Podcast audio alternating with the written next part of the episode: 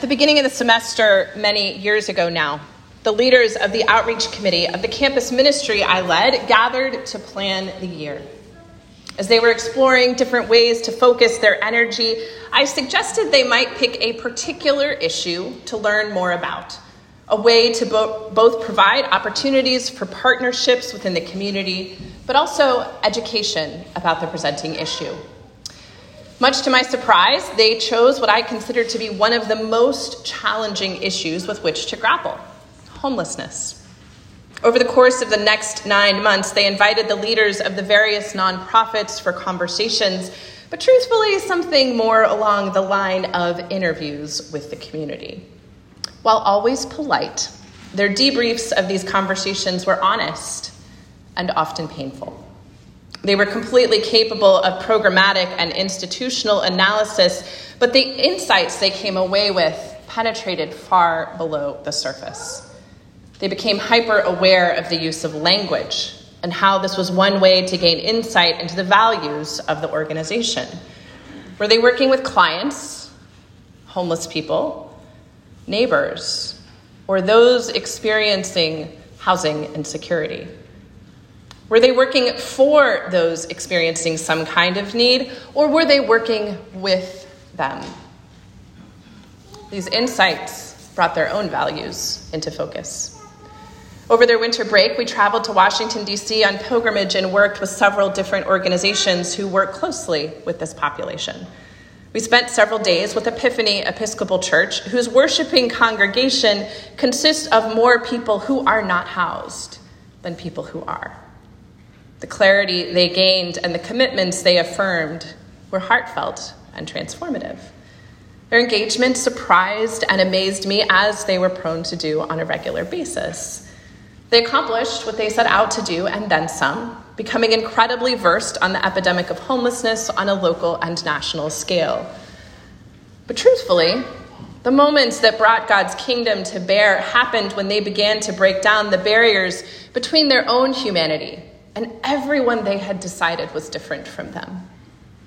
The outreach ministries flourished, but it was the ways in which they were merciful and kind and generous with one another that were a true manifestation of God's dwelling in their midst.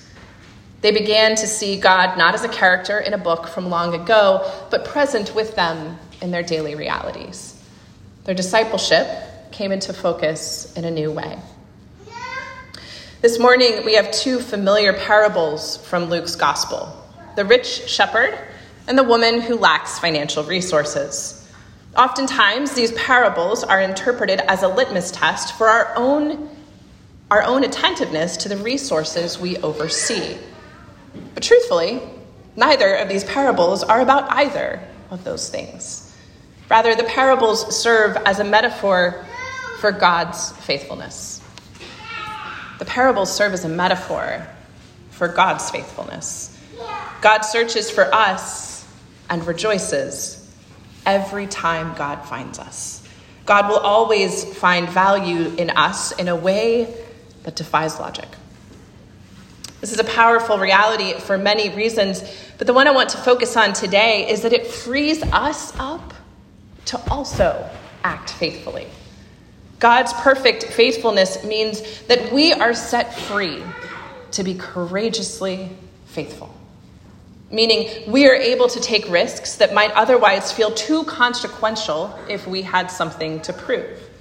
Meaning, the love and abiding delight God has for each of us is not limited by any worldly constraint or measure of success.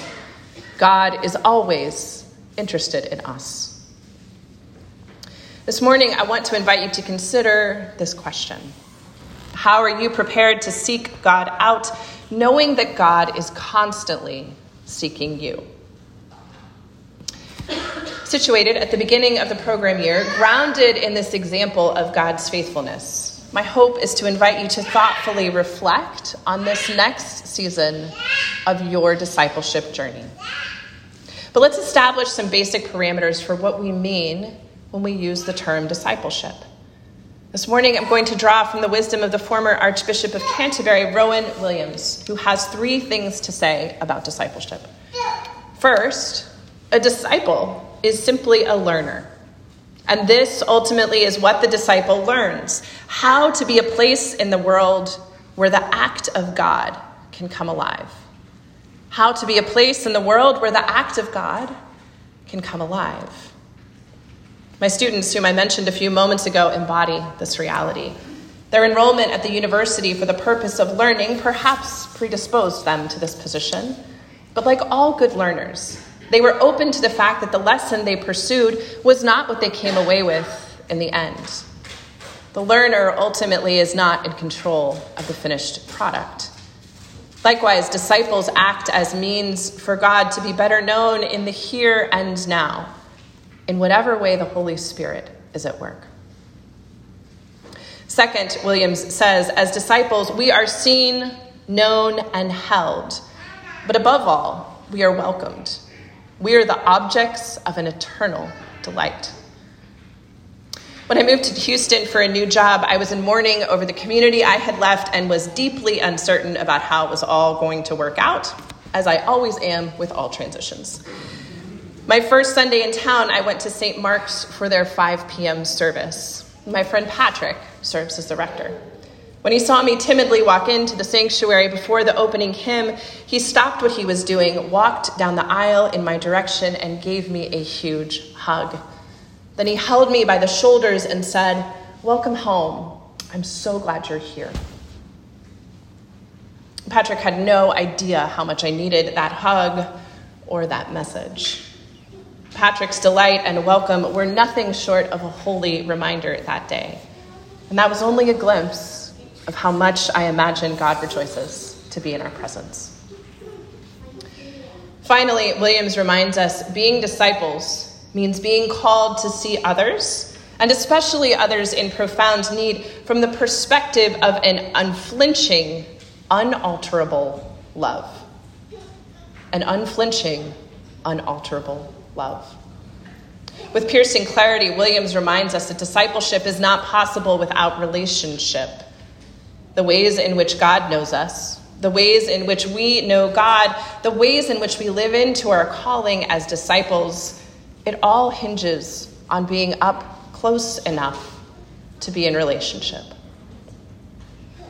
So, St. Michael's, what might this look like? How might this reminder of God's faithfulness empower us for this next season of discipleship together. I'm curious whether this could look like inviting a friend to bag produce with you at the AFAC warehouse. I'm curious whether this could look like helping to host a picnic for Seibert House residents in a few weeks. I'm curious whether this could look like reaching out to those parishioners from Lomax who you made connections with in 2020 and then never followed up on your offer to share a meal.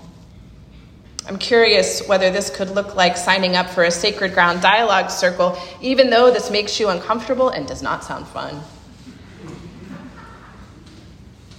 I'm curious whether this could look like checking in on your neighbor who lost her spouse, which you've been meaning to do for a year now. The invitation we find in discipleship is not simply doing things for people. You don't need Jesus to do that.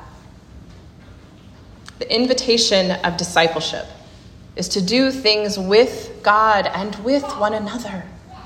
Jesus' purpose, his parables, his ministry, all of it is a reminder of how God desires nothing more than to be with us. So rejoice. We are the object of God's eternal delight, and it is our calling to be a place where that light and love come alive. Amen.